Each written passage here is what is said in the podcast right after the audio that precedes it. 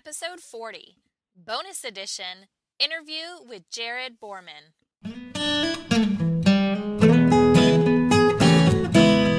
Educators, is your passion tank running on empty?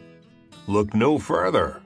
Gretchen of Always a Lesson has a double dose of just what you need. Come fill yourself up with an empowering educators podcast to start your day feeling empowered.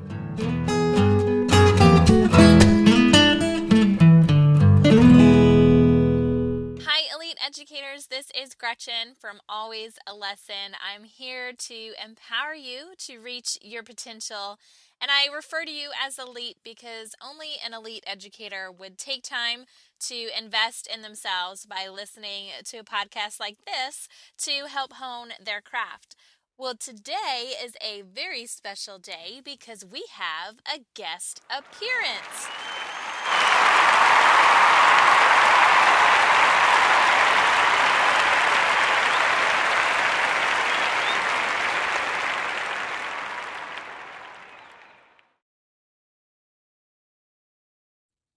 I want to help you reignite your passion and potential by learning from another elite educator, Jared Borman. He has got such an empowering message for you today. And make sure you listen the whole way through today's episode because I have a little extra piece of behind the scenes discussion with Jared that you don't want to miss. So, let me share with you a little bit about Jared. He's a technology integration specialist at the Keystone AEA. He has a master's in instructional technology through the University of Northern Iowa. He's also an adjunct professor for that same master's program. He formerly taught middle school and high school English for seven years in one of the first one to one iPad schools in Iowa. Even cooler than that, he's a contributing blogger and an app reviewer for teachercast.net, and he's also a contributing blogger at innovatemyschool.com. If he hasn't done enough already, he presents at a lot of conferences like the Keystone TIC Conference and ISTE 2016 and he just killed it. He has also been recognized as the 2014 Iowa Safe Schools Educator of the Year. And this is why I'm bringing him to you today. He has accomplished so much in his time as an educator, and he has learned a lot through this journey. And his message today is going to get you on fire for education. So let's dive into this interview. Well, hey, Jared, thanks so much for being a guest here on the Empowering Educators podcast. Elite educators around the world are just eager to learn from you today. So I'm going to get right to it. Okay, sounds good. Thanks for having me. Of course. So let's talk about how our paths have crossed. Yeah, um, I think probably the the first way we sort of crossed paths was through Twitter chats um, especially the personalized PD Twitter chat. But I also, of course, listen to the podcast as well, and so it was really cool to see that a person that's involved with the Twitter chat is also the person that's leading these podcasts and um, trying to empower teachers. So I think I was sort of following the podcast, so I don't think our trails crossed, but I think our trails crossed more through the Twitter chats. Yeah, I agree. And, you know, we talk a lot on this show about Twitter and just the power of connecting with people, not in your school, you know, in your district, in your state. So, since you brought that up, can you just chat for a second about what you love about Twitter and Twitter chats in general? Oh, boy, I could go on uh, for a while here. but yeah, I think um, Twitter was one of those tools where I tried it probably four or five years ago, and it was one of those things where you just sort of test it out and then you realize eh, this really wasn't quite for me because it feels kind of like I could do the same thing with Facebook, except I have more characters to work with. And then a couple more times I tried it, didn't really stick. And then um, I started a master's program in instructional technology at the beginning of 2012. And through that master's program, there was a particular one of those courses that started to get us to use Twitter more heavily and I was lucky enough to have Dr. Leigh Zeitz um, sort of guide us through the use of Twitter a little bit more so I could better understand it. And then once I understood exactly what it could do, and I started getting involved in Twitter chats, I started to connect with a lot of educators that are just insanely smart and through those connections is where honestly I felt like my growth mindset just exploded. I was I was really getting some great ideas for my own classroom and when I saw those great ideas working in my own classroom, I saw the value in what it could do. Yeah, absolutely. And you know, you were mentioning at first you weren't really into Twitter chats. You couldn't really figure out what the buzz was about. So I know a lot of listeners are I've been trying for so long to get them on Twitter, but they're just hesitant. So why do you think you were feeling that way? Well, you know, I'm. I guess maybe it was just the, the timing where I was kind of more into like the Facebook phase, mm-hmm. and so the ability to post pictures, and then of course you weren't limited in the number of characters you could use with Facebook and that right. sort of thing. But of course, Facebook for me was used just for personal use. It was connecting with my friends and my family. Mm-hmm. And so when I treated Twitter more as like a professional learning network, where it was just for teaching and getting ideas for teaching, I think that sort of changed my thinking on it a little more because now I was thinking, well, I don't have to connect with my friends and family through Twitter. I can just treat that as uh, treat Twitter as something specifically for um, building my own professional capacity and knowledge. Yeah. And once I did that, I think it was a better buy-in for me. Plus, it, there was the learning curve with the 140 characters, and yeah. honestly, being an English teacher in a middle school and high school environment, I, you know, I'm all about the complete sentences, and right. so I had to throw those rules out the window. and abbreviations and hashtags and all of that. Yes, yes. Figuring out like T, the, the capital T, small s as teachers. You know, right? Yeah. on lingo, you know, it takes a little learning. That's so true. Well, you're mentioning classroom and teaching English. So, what's your current position in the educational field? Yeah, so um, I graduated my master's in 2014, and in doing so, I took on a new role outside the classroom, which I was very hesitant to do, I'll, I will say. But I'm, I'm really glad that I have um, taken this new role as a technology integration specialist kind of consultant role with an area education agency. And in the state of Iowa, which is where we're located, we have, uh, I can't remember if it was seven or eight area, eight area education agencies.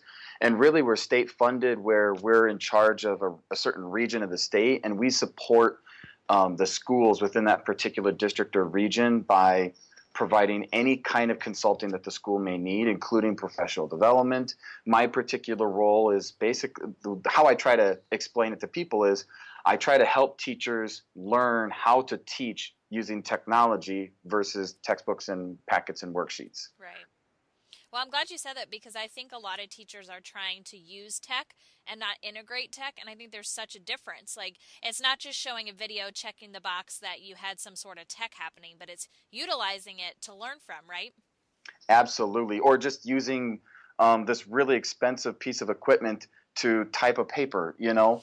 Um, in the state of Iowa, we are lucky enough to have a lot of our schools that have gone to the one to one initiative. Right. Mm-hmm. Um, unfortunately, I would say that uh, there are still schools that are struggling to really harness the power of that one to one, or I would probably explain it to an administrator um, really trying to get the bang for your buck here. Uh, when you spend that much money on a one to one, you want to make sure that the devices aren't just being used as a very expensive homework distribution system, right. but in fact that they are being utilized to reach the upper level of Bloom's taxonomy. And that's that's my biggest sell to teachers, especially the teachers that are very reluctant and are very blunt with me and say, I don't see the, the purpose of these. Sell me on this. Mm-hmm. And when I when I try to say to them, look, I don't know when I look at my own classroom and I say, I want to get my kids into the upper level of Bloom's taxonomy as frequently as possible over the longest duration of time. That's good. I don't know how to do that without the use of technology. I, I can't do that with a textbook. I have not been able to do it with a packet or worksheet. So if you can show me how to do that, I will gladly buy into it. And so that's kind of the, the open door that I present to the teachers in order to get them to sort of see the reasoning behind it. Because when we talk about moving from lower level to upper level Bloom's taxonomy, I can almost guarantee some piece of technology is going to be in that process. But that's where I start is with the is with the Bloom's taxonomy because that starts with the learning. I start with the pedagogy, the learning, and then the tools come into play. Yeah, and then even once you get to tools, it's how do you use this? Like, what are the functions of it? And then part two is how do I deliver content through this tool? Absolutely, yep. Well, we are talking a little bit about things that you've kind of gained along the way in terms of knowledge and, and approaching teachers. So, what would you say is the best lesson that you've learned so far in this new role? Oh, um, I've only been this is not quite my set full second year in the in this particular role, and I got to say there've just been so many um, because in my role, I mean, as a teacher back in the classroom, you're so enclosed into your environment of just your school building and your classroom. Whereas in my role, I'm in a different building almost every other day, and so um, I get a, a, grander perspective as far as the teaching profession as a whole, and not only that, the support system that teachers have as a whole. And I would say my greatest lesson so far is that teachers, um, oh, teachers are, are teachers can get burned out easily. Like there are a lot of different ways right now where teachers can feel a little burned out. Even teachers that have been teaching for 20 plus years um, I have conversations with teachers that feel like it things have changed too much, mm-hmm. and so they or too fast, and so they um, they feel like maybe maybe it's time to get out or something like that. But yet they're a really good, effective teacher, and so I've been able to kind of pinpoint just in my particular role that teachers kind of feel burned out mainly through like the the professional development stuff that they go through yeah, you might have to deal with the cranky parents or something like that, but really it's kind of the mandates that are being handed down right now where they kind of feel um, a little pressure, and that pressure might eventually just become too much and they might feel a little burned out. But um, that's where I have the greatest conversations with teachers. And if, if I literally had a nickel for every time I heard the phrase, we just don't want another thing, we don't yeah. another add on. Um, that's been the number one phrase I hear from teachers. And that tells me that they're being disempowered. And I know your podcast is all about empowering the educator. Mm-hmm. And that's where they feel the most disempowered is through that professional learning. Well, since you brought it up, let's talk about personalized PD. Oh, sure. so, start from the beginning of, of how you felt this was going to be your niche it's weird because I, I I didn't really plan on it. I kind of fell into it. It kind of started um, last year at the actually at the very first thing that I was a part of when it came to this particular role.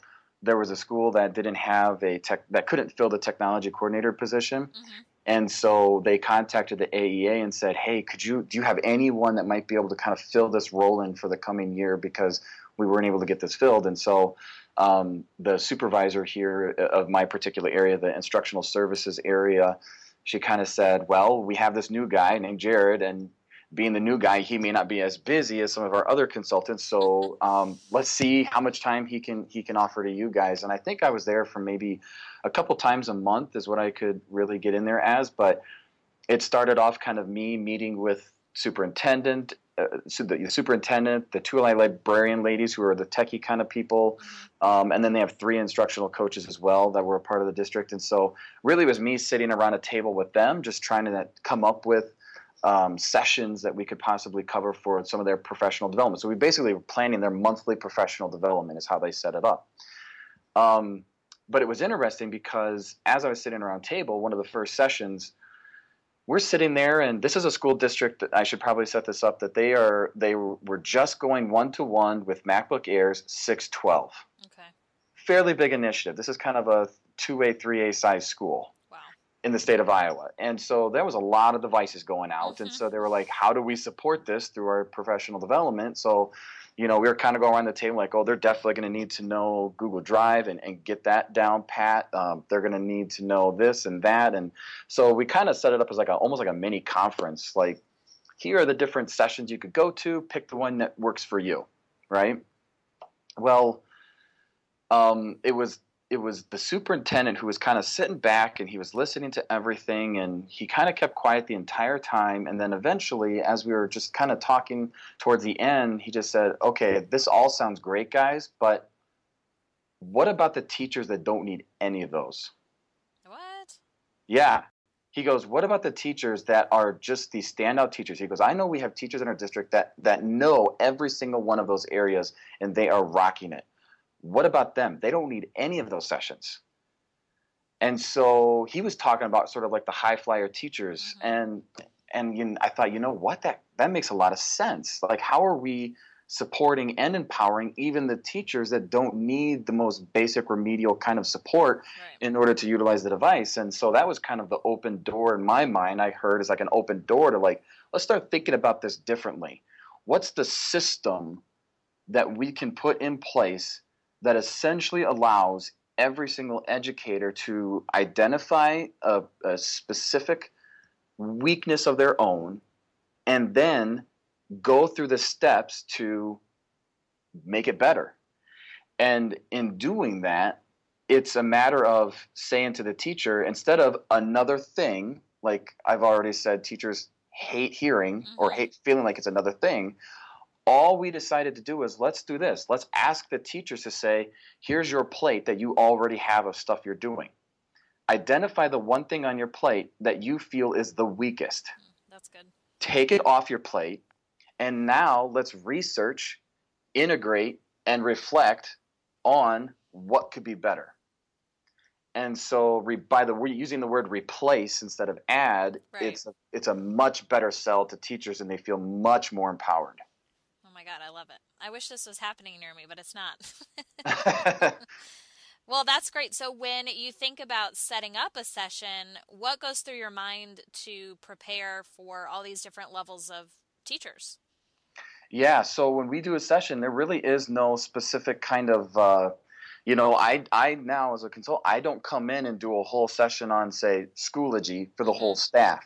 What happens is when you have a system like this in place, where the first step, and I always work with the school and staff to sort of go through that little. Uh, you know the self-reflection part where the where the teacher identifies the area of their own weakness rather than me or the administrator which is a better self for the teachers then they begin the process of research and in research researching could be literally anything reading blogs going to ed camps going to conferences um, connecting with people on your pln i mean literally anything could be research. And then once they feel like they've um, fully understand research, and, I, and I'm going to uh, just use the example of flipped learning because that's kind of the other expertise of mine, is once a teacher says, okay, I really want to tackle flipped learning because I realize that I need to differentiate my instruction more in my classroom, and flipped learning really helps me do that. So they've read the book, they've they've got the blogs down, they've watched the videos, they feel very confident that they're ready to move on to the next thing. Then they move on to integration, and the integration phase is where they are in fact trying to make this work in their classroom. And in that particular phase, the only, or I shouldn't say the only, but the major question we ask the teachers to keep in the forefront of their thinking is what formative data are you going to collect that lets you know it's working? Right. Are you just going to pull the students? Are you going to survey the students? Are you going to go based off of their um, their assessment data? Are you going to go like what's what's the information that's going to tell you it's working or not? And then there from there you can tweak as you go. And then once they've they've let's say for the exact of flip learning, it could be like a year or two before you really feel like you've got this thing figured out. Once they've done, gotten to that point, now they move on to reflect. And all we do in the reflection phase is we simply ask the teacher to share within your district. Um, there are some schools that are using TED style talks to do that mm-hmm. sharing. Yes, a teacher could, if, if, if, talking in front of your peers is a little scary, which I understand, they could create a video and share it amongst the staff through like a staff email of some kind. You know, all we ask is share amongst your staff. And there are a set of questions, of course, for them to reflect on as well. And then the last phase, because we didn't want that to be the end all, the last phase is um, share outside your district. So we are encouraging teachers to. Um, share outside their district by either presenting at a conference that's nearby, could be a, a, very small conference or a large conference, whatever it might be, or even have teachers blog and share it via social media. If you don't want to stand in front of a group of people, you can certainly blog and share that idea via social media. Now, I have done whole staff sessions on blogging. I've oh, done oh, wow. whole staff sessions on Twitter. I've done whole staff, like I've done all these big sessions as a whole staff on all these little parts. Mm-hmm. But of course, it's a shotgun effect. It's like I'm I'm going to try to hit as many as I can, and yet a very small group actually right. does it. So in this case, it's I'm taking those big ideas and I'm embedding them into this model so that way there's encouragement and there's intrinsic motivation to do some of those things. So it sounds like educators are all over the place in this sequence. And so how how do you start? Do you just meet in a smaller group of like a grade level or a specific teacher and just put them on the ride and then everyone's kind of at a different point? How does this logistically work for you? Yeah, that's a great question because um, you have those teachers that say, I have no clue where to start with any of this. Like, this is, I've never had to think about my teaching or let alone the areas that I feel are the least effective. And so we try to get teachers, I, I try to set up this little uh, not really system, but this little formula for the teacher where I say, okay, and I share my own personal story as well in this whole thing. And I try to get them to say, okay, let's look and just identify where you feel students are spending the most time in the lower levels of Bloom's taxonomy. Once they've identified that, then there are, the next question is, well, how do I move them to the upper levels? That's kind of a big question, bigger than what you think. And like I said, when they tackle that question, the technology is probably going to follow. And so, for example, I had a couple math teachers, middle school math teachers, when they were trying to get started on their um, first journey. I approached them and I said, "Okay, what are you guys thinking? What's what's going to be your first topic?" And they said, "Well, we really want to learn Khan Academy." And I said, "I don't think that's going to work." And they said, "Well, what do you mean?" I said, "Well, what are you hoping to do with Khan Academy?" Mm. And they said, "Well, I think we're trying to differentiate our math instruction a little bit more. And I said, there you go. Tackle that. Right. And you may discover Khan Academy is not the right tool uh-huh. for your students or you as a teacher. That's good. So we really try to, the two rules that I say to them when they develop their question, and we kind of use that inquiry based um, motivation. What's the big question you're trying to tackle? And number one, the question cannot be tool centered. And question number two, it has to be centered on the idea as what's going to have the or what's going to have a positive effect on learner outcomes. And that goes back to Guskey's model of professional development from 1980, I think six it was, or 87. But one of those steps is uh, an effect on learner outcomes. Well, I just throw in the word positive because that's essentially what we're trying to look for is a positive effect, not a negative effect.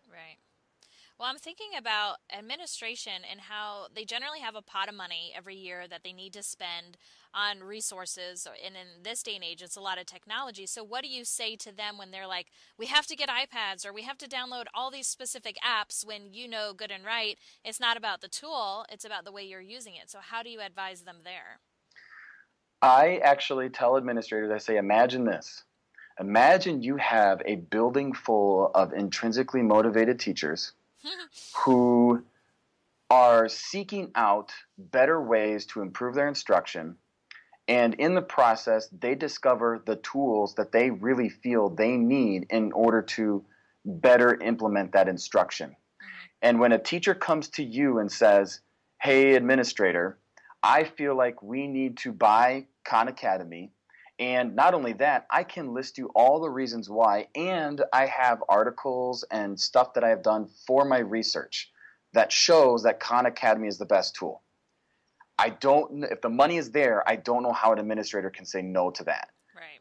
I think it makes their job easier in my yeah. mind. So.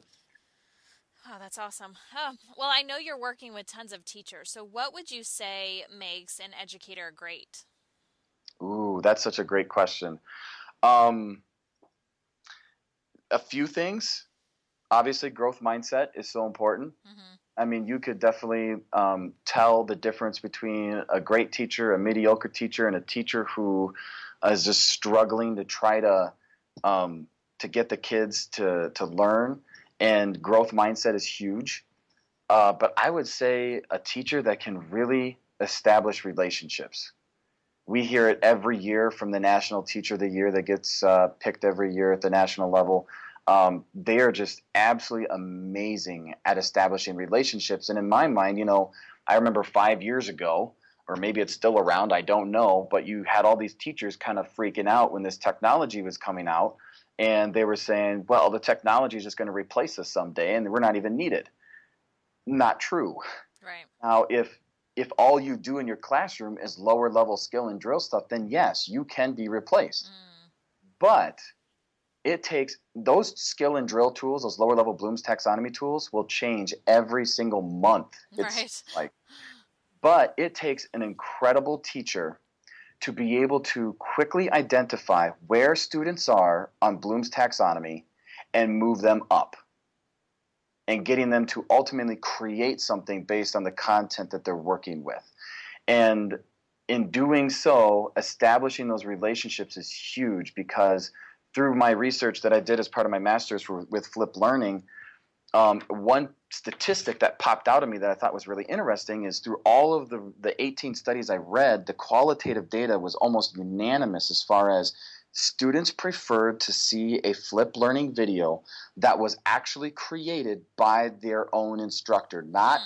gone out and looked for it because there are tons of instructional videos out there, right. not a curated playlist or anything else like that. They were more inclined to watch the video if the teacher not only made the video, like their voice is in it, but even if their face was in it, mm-hmm. they were much more inclined to watch it. And that just proves to me that even through technology, the relationship that I have with a student, whether it's my face in a video talking to them, or whether it's me just saying hi to them in the hallway and asking them how their day is going, that is empowering for the for the student. Yeah. It's an investment. They feel it's a personalized message and so they're much more willing to listen. I like that. That makes sense. I just never thought about it. Yeah. Well, this podcast is dedicated to a lot of different teachers. So we've got, you know, teachers in distress or transition, new teachers, all the way up to teacher leaders. So if you could give any one of those buckets of teachers some advice, what would it be and why? Um, I got to say that um, for the new teachers, especially, um, my advice to them is I know that they they're just trying to keep their head above water some days. You know, mm-hmm. just trying trying to survive with the kind of especially the content, especially if they're getting brand new um, uh, materials to have to teach with and everything else.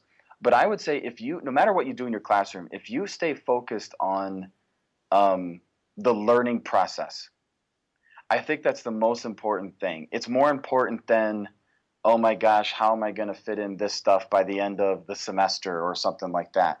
Right. If, if the students are actively, cognitively engaged in those upper level of blooms with whatever you're doing in the classroom, you are on the right track because I spent a good chunk of my earlier years of teaching just trying to figure out oh how do i how do i distribute this packet you know and it, focusing on that just ate up so much of my teaching time and you know obviously those are the struggles i had to go with to understand you know what maybe it's not about the packet maybe it's maybe it's something else and so i would say if you could focus on how do i get kids into those upper levels you are going to be on the right track for sure and who would you say that they should talk to if they're like, I conceptually get that, but I'm struggling to physically do it? What should they do then?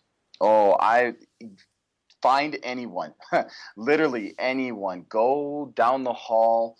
Um, and this is the, and I like how this, this was brought up because this is, I teach a blended and flipped cohort here as part of our AEA. And um, the one question we pose to them, because when we get into those ideas of like blended learning, flipped learning, whatever it might be, when I take a look at my content and I say, well, how do I make this particular part of my content connect with something real world? That is not just that's not taught to us in teacher prep courses. No. And so when I don't know how to make that connect, here's the reason why you have to have a strong PLN in place. Mm-hmm. So that could include, and I, I, include that PLN, the teachers in my hallway, any colleagues um, in another building or another district. Uh, obviously, I work really hard to keep building my PLN on Twitter and now on Voxer, and I know there I have a, a I have a crowd of people that I know if I got a conundrum or a question, I can go to them and I'm just going to get some great ideas, stuff that I've never heard of before, mm-hmm. that I may never thought of before.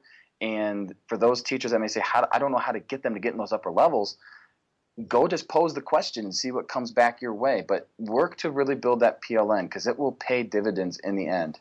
Yeah, you don't need to do this thing alone, that's for sure. Absolutely not. Well, you just gave some good advice, but who do you go to for advice? Who's your current mentor and why?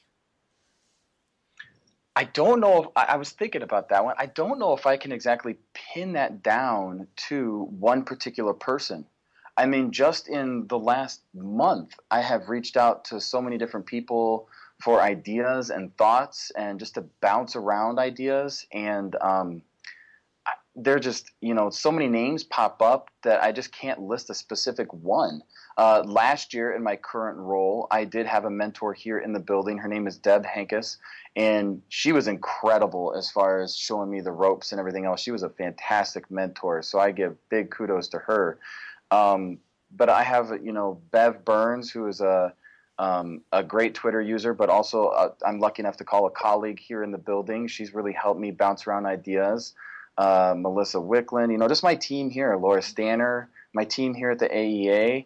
Um, but outside the AEA, there are just too many to count, too many people for me to rely on. But their ideas have spurred so many more ideas of mine that um, I almost feel like uh, I have to give credit to all of them in some way. Well, and past guests have said, I have a mentor for different parts of my life. Do you find that true for you as well?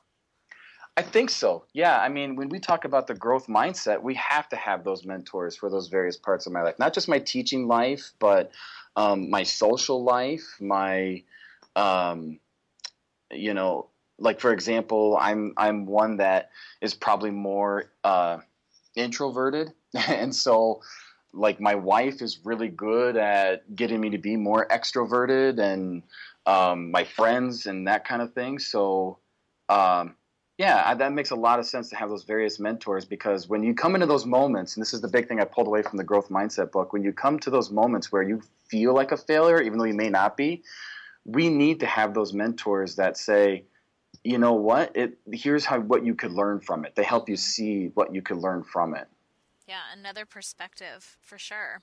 Mm-hmm. Well, we talked a little bit about personalized PD. We just talked about growth mindset. You mentioned flip learning. So, what is your current project that you're working on and its impact on the educational field? Uh, I, a couple. I was lucky enough last year to work with, like I said, two of my colleagues, Bev Burns and Melissa Wickland, to create a blended and flipped cohort. So Bev Burns, she kind of comes from the heavy blended learning background, my background with the flip learning and my research with flip learning, and then uh, Melissa Wickland, who works with our AEA PD online. She's our sort of uh, online instructional designer expert. So we kind of combined our powers in a way where we say, how can we make these three work together? And so what we tried to do is rather than go learn, go get trained on something, and then just come back and regurgitate that training, we right. thought we need to create something. And so what we did is we created a learning map that combines blended learning methods with flip learning methods and then also online learning methods. And really, when we got down to it, we thought, you know what? Flip learning is a really good strategy to tackle the lower level thinking. So, like, how do I take this lower level Bloom's taxonomy stuff and push that onto a learning management system. That's kind of where that's built in. And then we decide, well, if I push that stuff out, now I have more in class time to do some of those blended learning models to get kids into the upper levels of thinking. And so combining that into a big idea for teachers to be able to wrap their mind around has been very fun um, and satisfying to see actually then go out and see teachers take those same strategies and everything else into their classes and then that also kind of started in our own little area, our northeast part of the state. But now that particular course, that the three day course that we developed, is now being implemented at several other AEAs throughout the state. Oh, so that's cool. Yeah, so other teachers are now able to experience. So it's good to know that what you created is is being able is easily duplicated, but then also digestible enough for teachers that they can take it and take something from it. Um, and then my other project that I'm currently working on is uh, I'm really trying to put together a book for my personalized PD model because I feel like in its I've I work with several different districts plus within my AEA plus districts uh, have contacted me outside my AEA just wanting some like tips and tricks on how to implement this and I just find myself repeating kind of the same things over yep. and over to these to like 3A schools or 1A schools you know si- the school size changes but really I feel the model is flexible enough where if I just kind of put down in a format somehow um, like a roadmap for a district yeah. like look at it and be like yeah i think we could do this and here's how we can make this be successful um, that, that's my goal and so i'm working on that right now as well You should totally do that. That would be a great resource.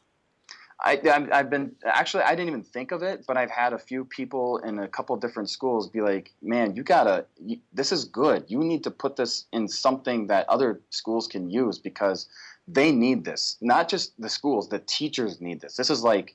For some of the school districts I work, they said this: the teachers are feeling empowered right now. They're feeling motivated, intrinsically motivated, not just extrinsically motivated. You know, I see other PD models that are like gamified mm-hmm. or something like that. And I'm not saying those models are bad because if they motivate teachers, awesome. But my model is not based on extrinsic motivation or points or anything like that. Right. So uh, I really try to build in as much intrinsic motivation and get back to the most raw process of just learning as possible and just kind of say to administrators protect that time. Don't don't mess with that time for teachers. Give that to them, and I feel like they will be able to go much farther um, than what they would with traditional PD. Well, speaking about learning and growing, how are you just staying current on what's happening in our field? I know that we talked a little bit about Twitter, but is there something you do to make sure you're up to date on what's happening? Yeah, I, I am fortunate enough that within my AEA, there's also um, a certain amount of money that is budgeted for us consultants to attend uh, a couple conference, uh, like really good conferences throughout the year.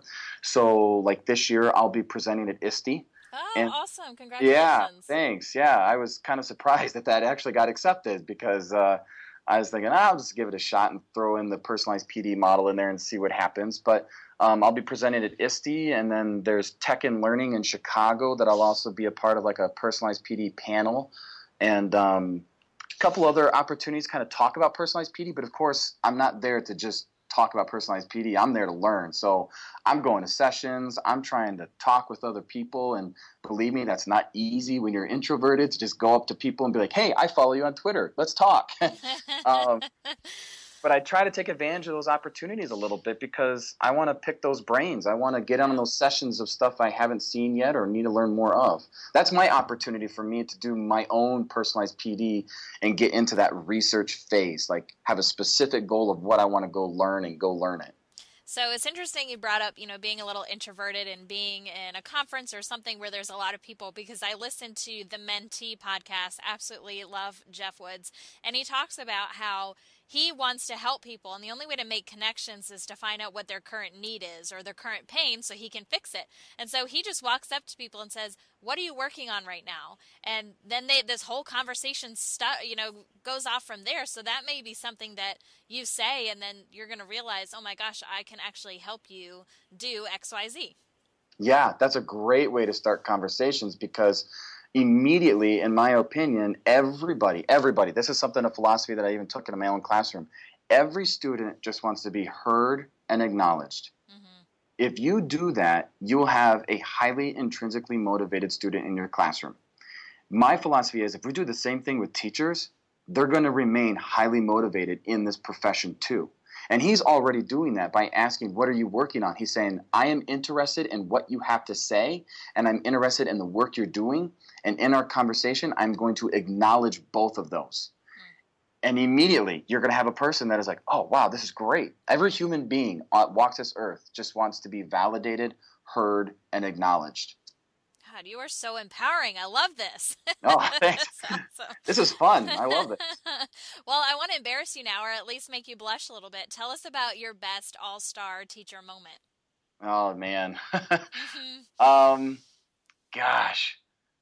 I think back to all the cool projects where you think, man, that has got to be like a once in a lifetime opportunity to really take that project to another level. And, um, you know, I, I could think of one project we did where we connected with another school to try to raise six million pennies for the six million victims in the Holocaust. Mm-hmm. And, um, you know, just taking a project like that and centering around in an English classroom was just a, so much thinking on my part, but it was it was challenging to the point where it was really fun, and the students just were on fire with it. Um, but I got to say, I think uh, some of my proudest moment in the education field. Uh, in 2014, I was recognized in the state of Iowa as the Iowa Safe Schools Teacher of the Year for um, being an advocate for LGBTQ youth. Cool. And so the ability to um, sort of be interviewed and, and be able to add my voice to help those students that feel like they don't have a voice, mm-hmm.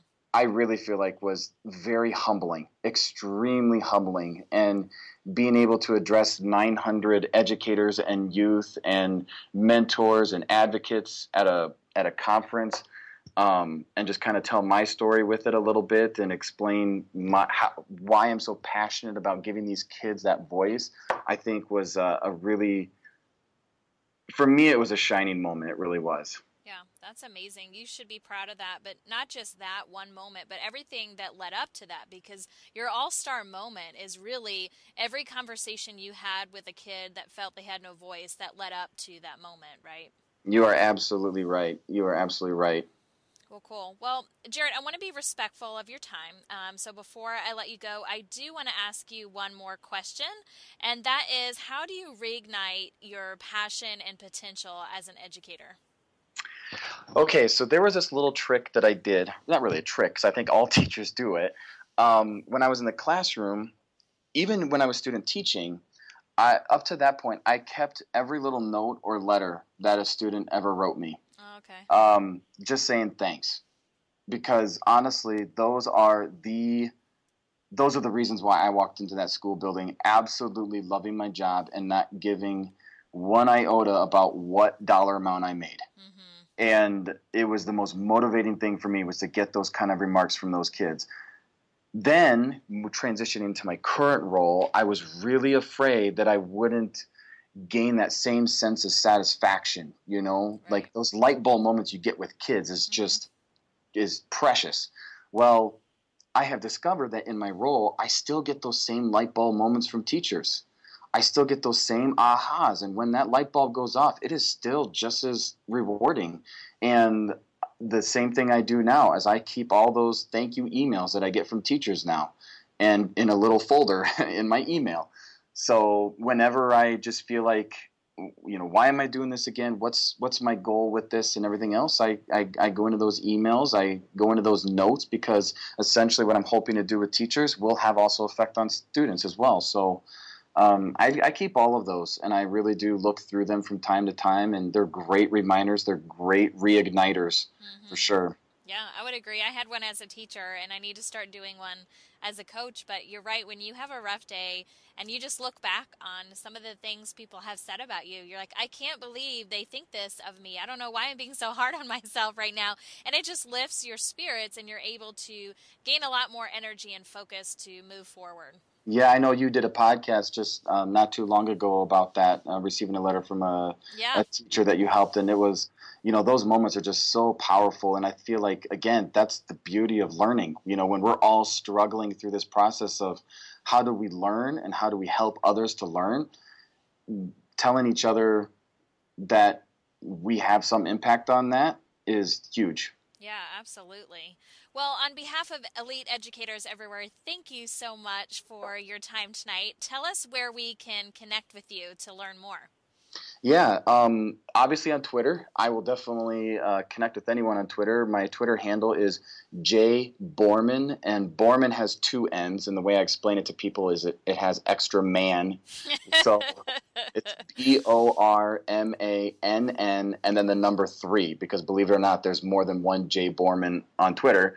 Um, so J Bormann three on Twitter, and then um, also, I have a blog that I try to keep fairly up to date. I could probably do a better job of that, but that's Bormann Bytes, as in computer bytes, B Y T E S dot com. And um, yeah, I'm also on Voxer. I'm on a couple other places, but I'd say those are the two areas where if you're looking to learn from me and, and connect and share ideas, uh, those will be the two main places. Excellent. Well, you heard it, Elite Educators. Start connecting with Jared today. Thank you so much, and I'm going to chat with you soon. Awesome. Thanks. Can't wait. All right. Bye. Holy cow. Wasn't that an amazing message from Jared Bormann? He truly loves what he does, and he is on the side of the teacher for sure. Really wanting to make sure that everything that is created for a teacher's own learning experience is purposeful and it's going to have the biggest impact on students and He thinks of teachers first. He knows what their current pains are. He knows what they don't want to hear, what they don't want to take on, but he also knows what's best for them. And he knows how to phrase it in a way that will get you excited and on board for what's to come. I'm just so glad that I had a chance to chat with Jared today because everything he was mentioning about personalized learning and a growth mindset and flipped learning is so important for every transformation that's starting to happen in our schools and it all begins with the teacher and they have to be equipped and knowledgeable about how to use tools so that they're actually enhancing instruction instead of just checking a box that technology was used. Well, off the record, Jared and I talked for a few more minutes after the interview, and it ended up being so great I wanted to include it. So you gain behind the scenes access into our conversation. So hang tight. Yes, yes. And let me I forgot to mention you're you're an, a coach, correct? Yes. An instructional coach. Uh-huh. And I forgot to mention in that personalized PD model that when a teacher moves from each of those phases, this model absolutely hinges on the use of coaches because that coach, when a teacher gets stuck in any one of those phases, that coach is constantly meeting with them to help them feel like they're progressing through the whole process over and over and over again. Mm. So I forgot to mention, you know, coaches are so vital. You are so vital to uh, the whole educational system as a whole. Well, I wish more school districts would get on board, but I think they're expecting quick results like anything. And so within a year, if they spent their money on this role and they're not seeing like test scores skyrocket, they turn it in and they buy more technology. And then teachers who are net work coaches now have to say, well, what do I do? Because I know what I'm doing is working. It just takes time for it to come to fruition. So I'm kind of battling some of that myself, thinking we are really onto something if we can just keep this and help teachers in the way of a personalized coach. Admin doesn't have the time, nor are they structured to do that kind of help. Absolutely. And let me ask, you're in South Carolina, right? North Carolina. Sorry, North Carolina. So in North Carolina, has there been like a whole state initiative to add that coaching role, or is that something specific to your district? District only. And even oh. within the district, some schools aren't doing it. They've just decided they want to do something else. You know, the, I keep saying pot of money because that's how it works with us, but each school is given a certain amount and the principal decides do I want to hire a TA? Do I want to do PD? Do I want to buy technology? Do I want to have this instructional coach role? And so it's really up to them with their mission or how they think their teachers are doing what they want to do. But I just really truly believe I could have been an amazing teacher if I had a coach to who had a different perspective and could point things out and make me think. And man, I just want teachers to have this gift and I wish admin could really see the value, but it, it does take some time to get some momentum. Absolutely, you're right. In fact, in the state of Iowa a couple years ago, um, the governor came up with a, a big initiative. They called it uh, TLC grants, which stands for Teacher Leadership Coaching Grants. And so um, there was this extra kind of funds where if a school fills out this ungodly long application and they actually get the process all done and they uh, get picked, then they get special funding from the state to hire within their district those teacher leader coaches. And so those roles are then picked from within the districts. But um, that was supposed to be a three-year type of grant funny grant money flow. Mm-hmm. And so the big question is, well, what happens after three years? Do those roles still stay in place, or you know?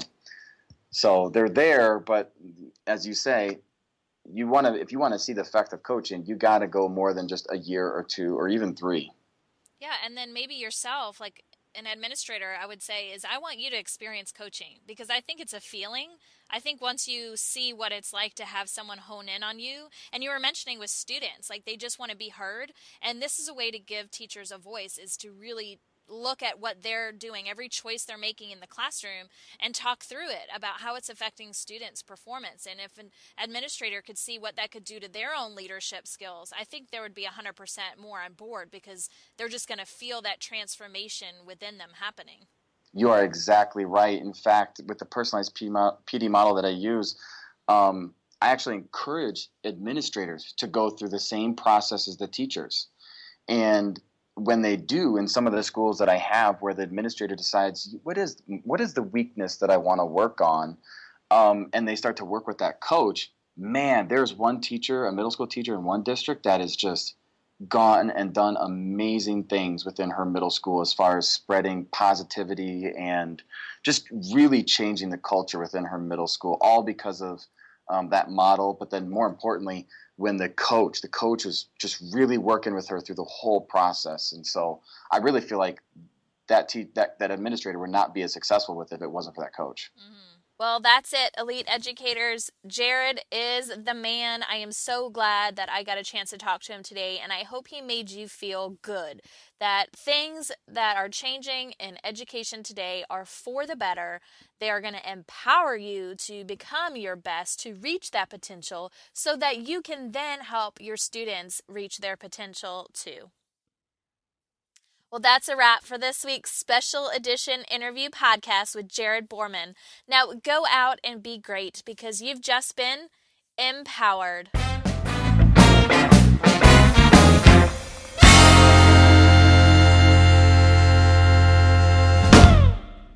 This podcast is sponsored by the Educators Podcast Network a podcast network that encourages you to think about your profession and succeed in the world of education. Whether you're a first year educator or a seasoned veteran, there is a podcast for you. All of the shows are produced by educators who want to shape education through meaningful discussion and content. So head on over to edupodcastnetwork.com for more details.